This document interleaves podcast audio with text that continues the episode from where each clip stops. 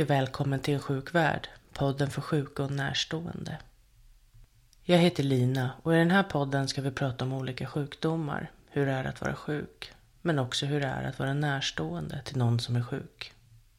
Och den här gången kommer jag prata lite om olika hjärtsjukdomar och hur det påverkar livet och vardagen. Och vi kan börja med en som klassas som en folksjukdom och det är hjärtsvikt. Det drabbar cirka 250 000 svenskar varje år och det är någonting som blir vanligare ju äldre man blir.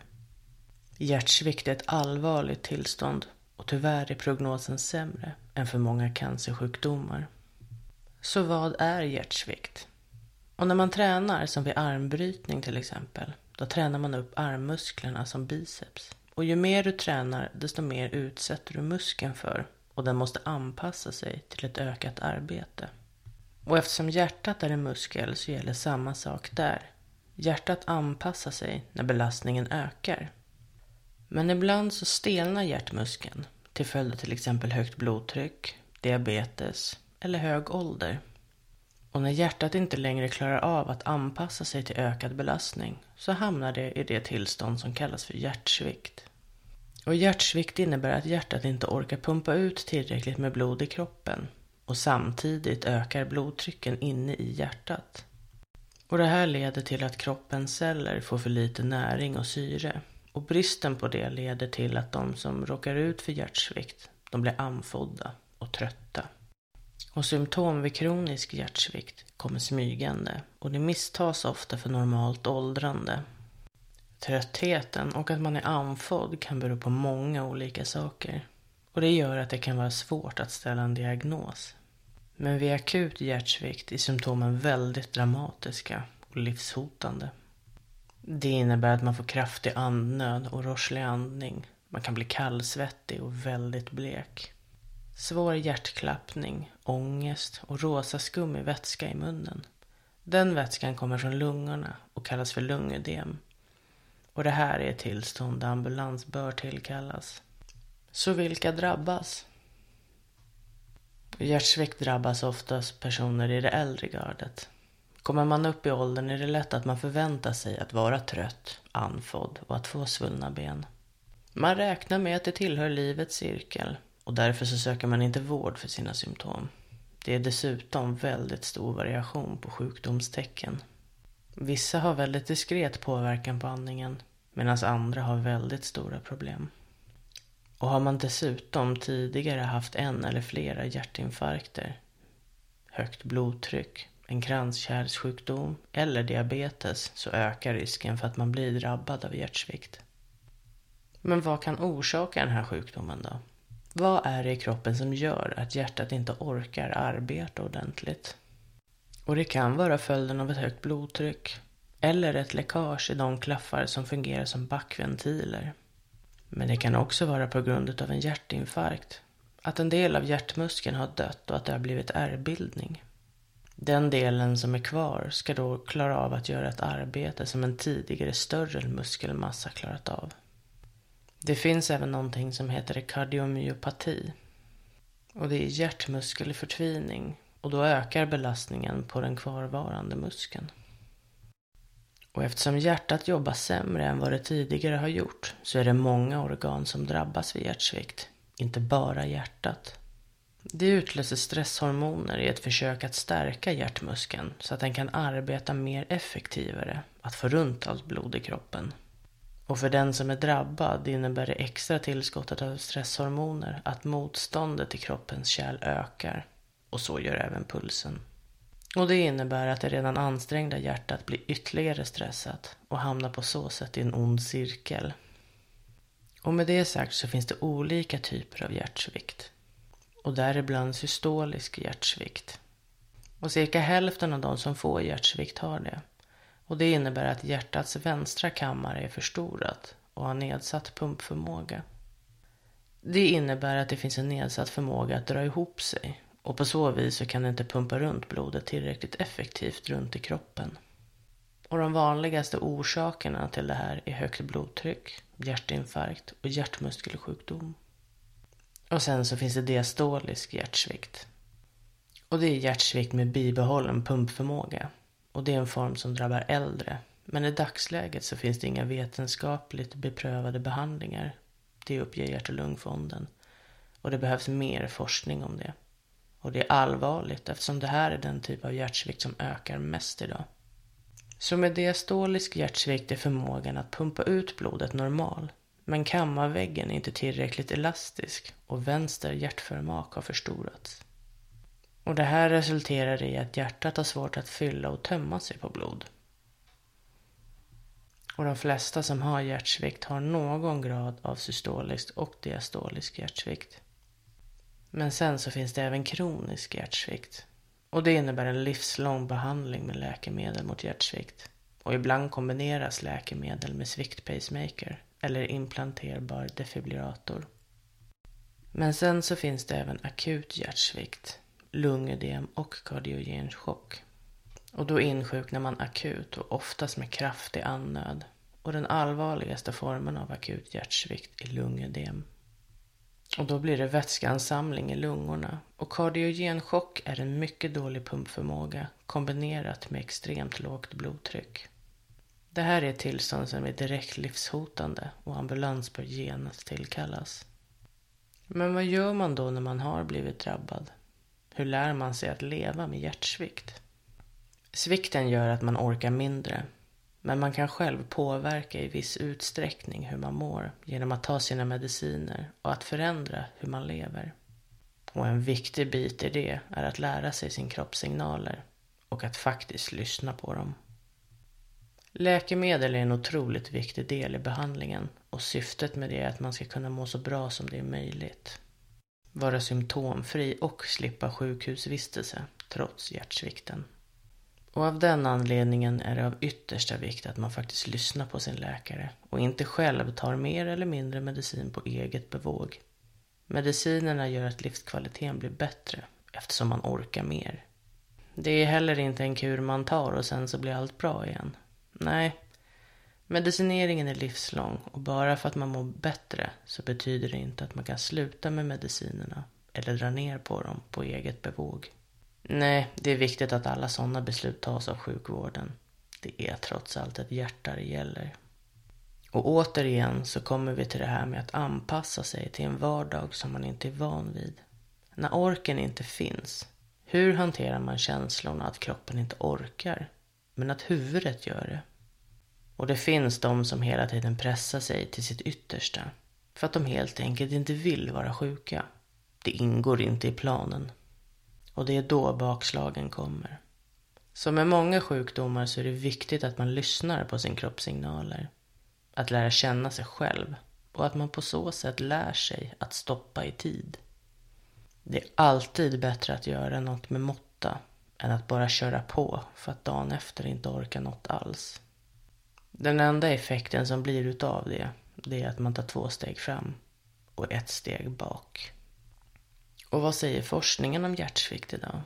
Och Hjärt och lungfonden skriver att idag kan hjärtsvikt oftast inte botas. Men bara på de senaste 15 åren så har sjukvården inom det här området förbättrats kraftigt.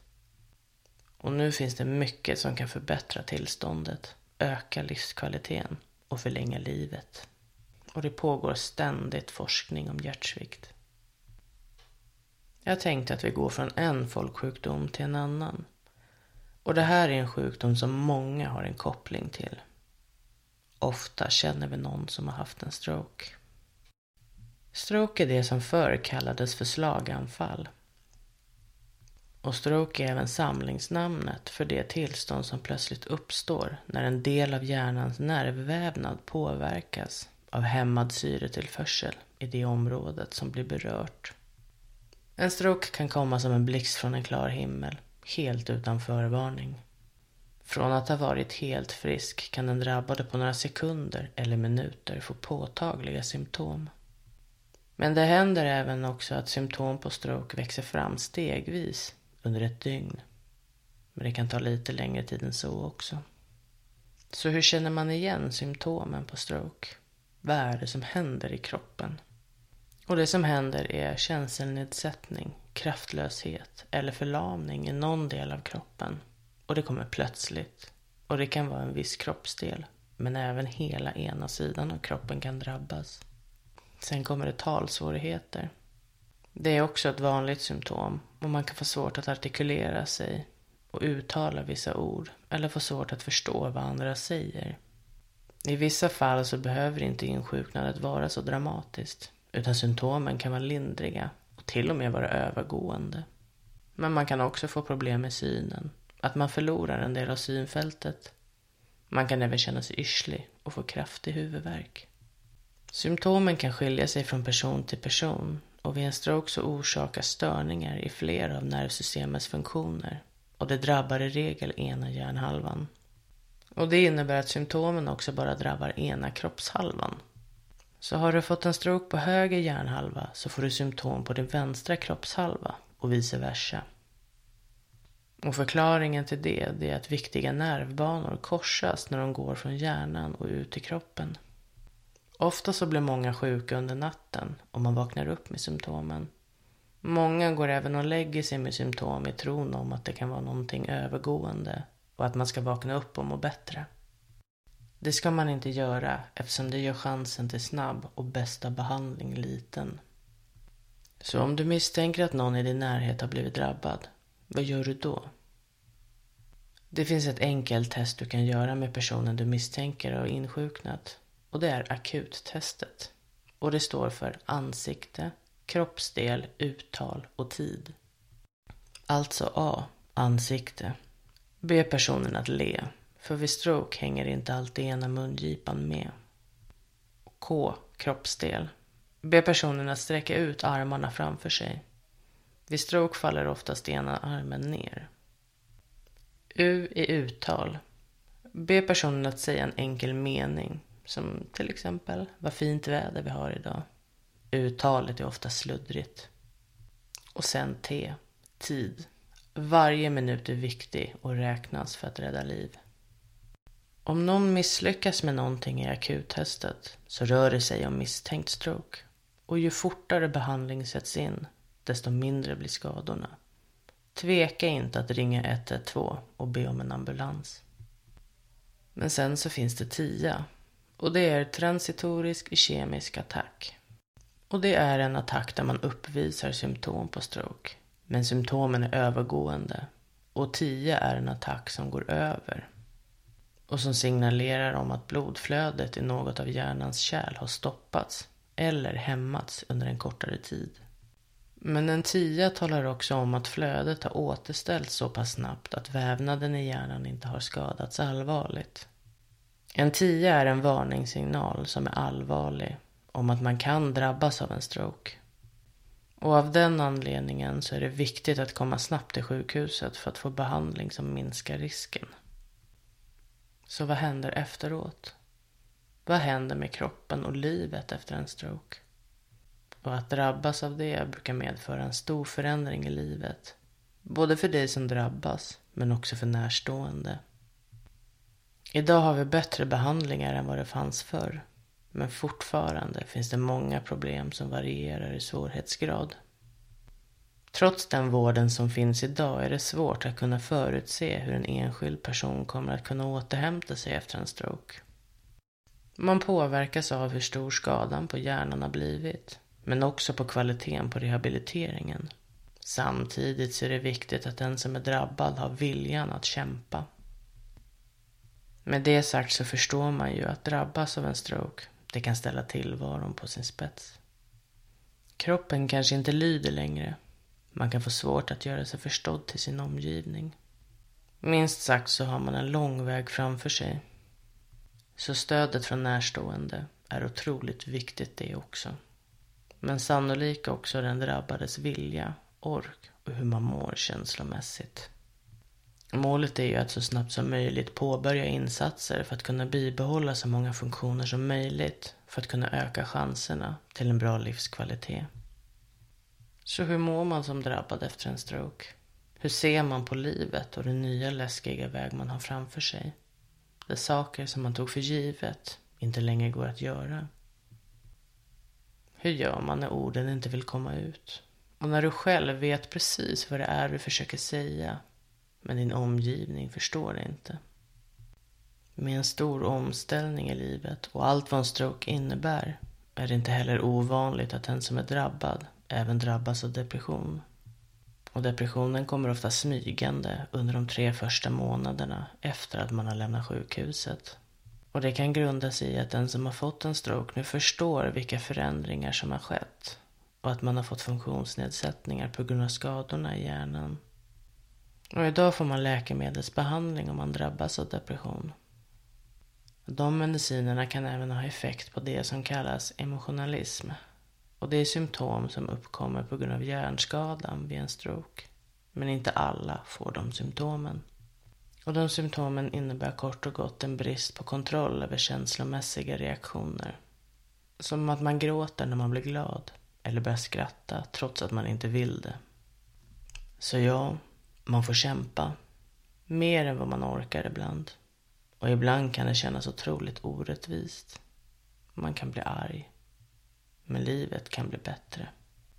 Och oavsett om man är anhörig eller drabbad själv kan det vara skönt att få gå till någon och prata. Att bara få prata om allt eller inget kan göra en väldigt stor skillnad. Så hur är det då att vara anhörig? Att vara den som står på sidan av? Det är svårt att drabbas av en sjukdom. Otroligt svårt. Men det är inte heller lätt att vara anhörig heller. Det är ju rätt så vanligt att vi som anhöriga känner att oerhört stora krav ställs på oss. Att vi måste vara de som är starka nu. Så vad vi känner, det spelar ingen roll. Fast det gör ju det. Alla känslor spelar roll. Och det är viktigt att man kommer ihåg att man inte kan bära ansvaret själv på sina axlar. Att stötta varandra och kunna prata är en viktig del. Och ibland kanske man känner att man har behovet att prata med någon annan också. Och då är det klart att man ska göra det. Att få perspektiv på ens tillvaro genom att prata med någon professionell kanske är just rätt för vissa. Alla behöver vi stöttning och omtanke oavsett om man själv är drabbad av en sjukdom eller anhörig. Med allt det här i tanken, hur ser eran vardag ut? Oavsett vilken sjukdom du eller någon i din närhet har. Hur gör ni för att få det att fungera? Och hur var eran resa på väg mot en diagnos? Maila gärna in och berätta så tar jag upp det här i podden på ensjukvärld.gmail.com. I nästa avsnitt tänkte jag prata lite om hudsjukdomar. Så tills nästa gång, ta hand om er.